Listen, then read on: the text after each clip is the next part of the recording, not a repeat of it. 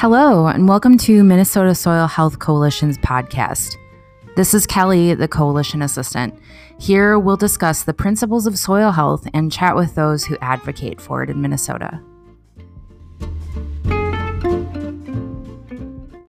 Water quality, agriculture, soil health, human health, all of this. Do you want to just talk about like where that comes together and in your, you know, how you've worked through those and bringing those all together in your position? Of course, yeah. So when you're looking at you know anything anything on the landscape, right, and and looking at water infiltration um, and agriculture, any anything that's going to be impacting those processes is going to be impacting groundwater quality, surface water quality, and by extension, you know, human health. That's Taylor Becker, University of Minnesota Extension educator, specifically in the area of agricultural water quality protection. Um, so, especially with my position, it is focused on groundwater quality and agri- agricultural water quality, specifically um, looking at nitrates in groundwater. That is a huge problem right now in Minnesota specifically um, that you know that farmers are dealing with, that the Minnesota Department of Health is dealing with, um, and that the public is dealing with. So they're dealing with these nitrates in their groundwater. Nitrates. This is a common contaminant found in drinking water across the country, posing a public health threat, and more notably, can lead to methemoglobinemia in infants, or blue baby syndrome. Nitrates can make their way into our water supply as a result of runoff from farm fields utilizing commercial fertilizers. Reducing nitrate leaching is a big piece of the Minnesota Ag Water Quality Certification Program. Many farmers around Minnesota have been awarded this certification as a result of using best management practices to protect the water supply. One example is Pleasurewoods Farms up in Ogilvie, Minnesota. I chatted with Dwayne and his son Tony about their farm and the process of becoming certified. In 1986 is when I moved here and I started renting the place for a year and then I bought a contract for deed that was right after the farm crisis stuff was happening. So it was unfortunate for the man before me, but it gave me an opportunity to get into farming. And at that time, I was raising uh, cattle on, on all grain, finishing them on an all grain system. And over the years, uh, different things happened, and I, I went to uh, all forage fed program. So now we have all natural cattle and we finish them on grass and they cannot have grain in their system their whole life, which is uh, 180 from where I started from. So in the beginning, I was raising almost strictly corn on the farm. Um, after 10 plus years, I probably incorporated some beans into the rotation with a, a little hay. At that time, I was buying most of my hay, but everything was finished on grain. Now we have um, almost everything is into alfalfa or alfalfa grass or, or there's some um, grass hay on another farm. But there's very little crop acres every year. And the crop acres that we do have, we try to utilize the, the cover crops every year. So any ground that we have, this year we actually had some ground that we just held off just for cover crops in, in uh, grazing. I think I was probably the second one in the county to receive the certification, I think. 2015, I believe. And, and, and so the, the reason being is, is there's actually a lady that worked at NRCS had kind of put it before me a little bit and because of our natural program. And, and then also by going through the water quality, you were um, grandfathered in against any uh, regulations that were changed for the next five years, I believe. So that was kind of a little incentive, and, and we're doing almost everything anyway, or we're trying to work towards it. You always learn more every day. So everything on the farm's a, a continual, a different look at how you do things. Um, just when you think you're doing things really good, there's a way to improve it or to be better. As Pleasurewoods Farms has been certified for about five years now, they've been able to watch improvements develop right before their eyes. There's a, a friend of mine that, that we go to church together, and, and he comments about how our fields don't have standing water compared to the neighbors. as he goes up and down the road. So, I mean, there's something to say about the way the soil health because it can absorb the water and take it in, so you don't have standing water. And and then, I mean, also the the runoff. I mean, there's no comparison, you know, as far as uh, erosion and things like that. We're really big into soil testing, and and you know, if if some things are low in micronutrients um, sometimes it's it's those micronutrients. I mean, the very fine details is is what is going to bring you to the next level. Um, so for us on, on our hay ground, we we foliar feed. Um, we, we either take a, a tissues test or a soil test to figure out what it's calling for so that we're not over applying anything and only giving that soil what it needs. And uh, recently we've actually cut back from, from dry commercial fertilizer and we found um, a, a, soil response from not using it rather than using it, which which I think is a, a, pretty big testament of, of what the soil can provide on its own. This year we we used um, you know just cattle manure or turkey manure, um, just going over our, our our hay crop on a very very fine uh, layer, um, about as thin as we could spread it, just to give it a little bit, but but not you know anything too much and and what we found is the the cattle are are consuming the grass better. Um, the grass came back thicker um, and it just seems healthier. Um, so granted it's it's only the first year we've, we've done it but we we certainly saw a response from it. By going through the the certification it steps you up another notch.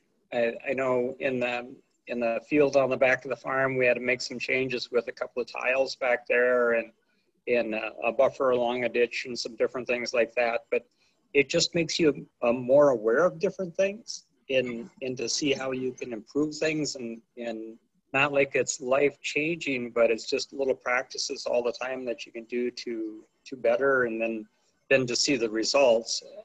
I mean, we're constantly trying to improve the soil. Um, especially with uh, the forage fed steers, because if, if we've got great things happening under the soil, that's when we get thing, great things to happen on top, and, and that's how, how we finish our cattle. This relationship between soil health and its ability to improve water quality is critical for resource conservation. And this makes total sense. As Taylor states, nitrate levels are directly tied to the quality of the soils. Um, in terms of soil health, you know, any, any kind of practice that is going to be impacting the soil uh, in terms of soil organic matter, you know, water infiltration, nutrient cycling, any kind of practice that's going to be impacting that is going to be impacting the water that is coming out of that soil. So improving organic matter, you know, uh, cover cropping, having continuous cover, you know, so perennial crops, that kind of thing, uh, having living roots in the soil is going to be impacting nutrient cycling um, in the soil, and that in turn will impact leaching and loss. Yeah. Yeah. And so now with that, with the nitrates, um, you know, those are those are essentially being washed out of the soil and off of the soil into the groundwater system. Where do the nitrates come from? Just for those people who maybe don't have as much knowledge in uh, their impact on the groundwater system. Right.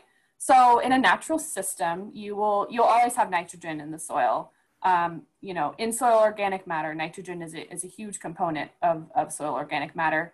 Um, and those, you know, microbes and living roots and, and any, any kind of biomass is going to have nitrogen in it. Uh, where you get problems with leaching is when there's an excess of nitrogen in the system. So when you're adding a synthetic fertilizer to cropland, and then, you know, of course, that crop does take up a significant amount of that nitrogen.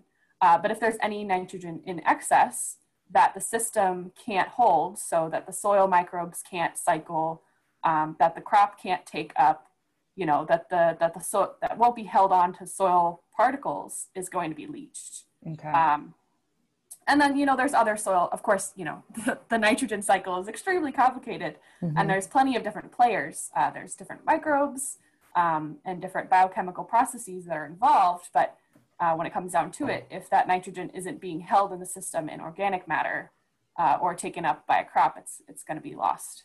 so with cover cropping and with and with incorporating any kind of organic matter, you know, with practices like um, you know strip tillage or conservation tillage, um, or when you're adding a cover crop, anytime you're adding any kind of organic matter, it's going to be doing something to the soil, um, you know, where it's improving soil structure. So aggregation is extremely important, which um, you know improves infiltration, but it also improves water holding capacity, which is um, which is really important for nitrate leaching because if, if you have that nitrate, which is you know water soluble, if you have it staying in the soil for longer, there's going to be more of a chance for those microbes to incorporate it into their biomass, um, you know, and make it a stable, a stable organic matter. When you have more of those micropores, it's going to be holding onto that soil or holding on, excuse me, it's going to be holding on to that water.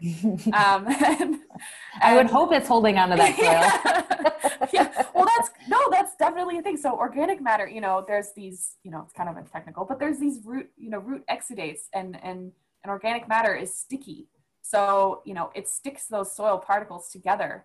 Yeah. And so, yeah, so then you're not losing your soil as well. You're not losing your soil, you're not losing your water. It's staying in the system um, and then reducing those water quality concerns. Cover crops, they are nitrogen scavengers. So things like cereal, rye um, are going to be really good at taking up that nitrogen mm-hmm. and holding it in their above ground biomass. so there's, you know, there's definitely many different pools of organic matter that we're talking about. Um, so there's the organic matter that's in the in the cover crops in the above ground biomass. So that's holding on to nitrogen. And then the roots are holding on to nitrogen. And then the microbes that are associated with, you know, in, improved organic matter in soil are going to be holding on to nitrogen as well. So it's really a very integrated system. So the when you think when you know you're talking about cover crops and I'm thinking about like the soil health principles and like how a living root is is in the in the ground is so important for that are there any other like other than cover crops are there any other conservation practices that really stick out to you for like improving water quality i know they all kind of do their part but um, cover crops sounds like it's a really big one are there any other ones that you would recommend farmers kind of thinking about if they're wanting to improve the water quality in their area yeah so i mean so with reduced tillage that's really kind of uh, a surface water quality issue um, and an erosion issue. So, you know, anytime you're going to be reducing tillage, you're going to be reducing chances of erosion. And with erosion come loss of um, nutrients, especially phosphorus. Mm-hmm. Um, and so that's a problem for surface water quality, um, which which is you know which is a big a big issue, especially you know in in Minnesota, you know, in, in lakes and stuff. And phosphorus is a limiting nutrient, and um, so you know that is that is definitely a big concern to try and mitigate some of the leaching into Minnesota's groundwater supply, the Minnesota Agriculture Commissioner signed the Groundwater Protection Rule last year. This has become a recent focus of Taylor's position as an extension educator, working with farmers and agronomists in the state to reduce the amount of commercial nitrogen fertilizer they're adding to their fields. The fall nitrogen fertilizer restrictions came into effect this year, you know, September 1st. Mm-hmm. So there are areas throughout the state with vulnerable groundwater, you know, sandier soils where those restrictions are currently now in place. Um, and then also with that, there are some, you know, some townships in the state that have elevated nitrate in their drinking water now. And so part of my position is to work with those areas and work with the farmers that are in, you know, that are that have land that are contributing to those watersheds um, and working with them on creating a plan to reduce the nitrate in that groundwater. The second part of the rule, which is those drinking water supply management areas, um, those those you know the people within those areas have already been notified, um, and it's more of an individual process as opposed to a statewide process.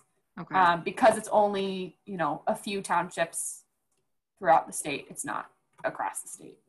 Um, so looking to help them make a plan that's that's going to be impactful is kind of the, the big thing because every one of these drinking water supply management areas is in a level one or level two, um, which is non-regulated.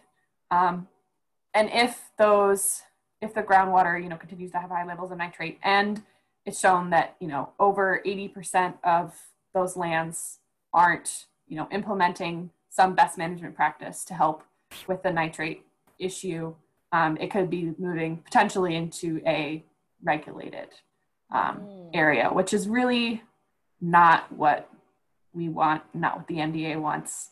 Um, you know, you so really like a partnership rather than a more of a partnership a law. Yeah, partnership, voluntary is kind of like the key word, um, and really trying to educate and and help. And and you know the thing is is that you know a lot a lot of these growers are already doing they already are very concerned about loss you know and pro, and, and and concerned about you know nitrate loss and profits and, and they want to have the most efficient system right mm-hmm. um, and and they really do you know care about stewardship of land so it's kind of just like doing that next extra step and and educating saying like yes like these practices are great but we're still getting elevated levels of nitrate in the drinking water so what can we do when we think about protecting our resources through conservation practices, there are a number of routes you can take. One piece of advice, according to Taylor, is to cast a wide net. An integrated approach will most likely be your best bet. So the one thing that I'm really thinking about when it comes to, you know, soil health, water quality, and agriculture is that if we're looking at it, there really isn't going to be one key single practice that you're going to be able to implement and say like like magic you know, there goes the nitrate levels, they're going down. It's, it's, it's definitely not going to be like that. It's going to have to be a combination of practices to achieve that goal. Um, there's a professor, Jeff Strock, and he talks about this in terms of phosphorus loss. But I really like what he says, and he says that there is no silver bullet when it comes to reducing leaching. You know, it's going to be a lot of small little bullets combined that are going to be that are going to help, and that these methods are really going to have to be implemented you know uniquely on a farm to farm basis so what works for your farm might not work for your neighbor um, so it's really important to like look at some of the research that's going on at the university um, and look at kind of the implements that you have the resources that are available to you you know your soil type and and really have to make an individualized plan which is going to take some time and it's going to take some effort and some trial and error. Um, but you know there's plenty of resources out there. So there's like the u there's extension educators you know there's the minnesota soil health coalition um, you know there's your soil and water conservation districts there's the nrcs so there's definitely plenty of resources out there. So what's on the horizon for agriculture and water quality well what's important to remember just as dwayne said is that there's always ongoing research to find a better way to do things Taylor shares some ongoing studies at the U to investigate water quality in agriculture. So, so there are there is some work going on at some of the research stations. So, uh, Axel Garcia Garcia actually has been doing some work with winter oil seeds as cover crops, um, and found that you know those cover crops when when planted can take up to 20 to 25 pounds of nitrogen per acre oh, wow. that would otherwise be lost in a, in, you know in a corn soybean rotation yeah, and then the other thing with Minnesota is because there's such a short growing season, and then you know the winters come pretty soon after after a corn yeah. harvest or you know a, a, cash crop harvest. There's there's some research going on with uh, interseeding cover crops. Okay. So planting cover crops within a corn a corn crop, you know, at like a V4 V6 growth stage, um, and that that work's going on also with Axel Garcia Garcia um, they're going to be looking at results soon, so that's kind of ongoing research. Um, but they're looking at crimson clover and cereal rye as a cover crop, uh, mm-hmm. interseeded. So that's going to be really interesting work when it comes out because the problem with cover crops in Minnesota is, you know, after harvest and then you plant cover crops and there's just not enough time for those cover crops to accumulate biomass before a freeze. And so interseeding is a way to kind of help with that, uh, whether it's going to be impacting that cash crop or not. That's kind of what they're looking at. I think cover crops is a big buzzword in in terms of research right now, which is yeah. good, and it needs to be done in Minnesota. It really does because, again, like I mentioned, with that short growing season, um, and looking at some of the different cl- climactic pressures that are happening in Minnesota, it's it's really important to do that research.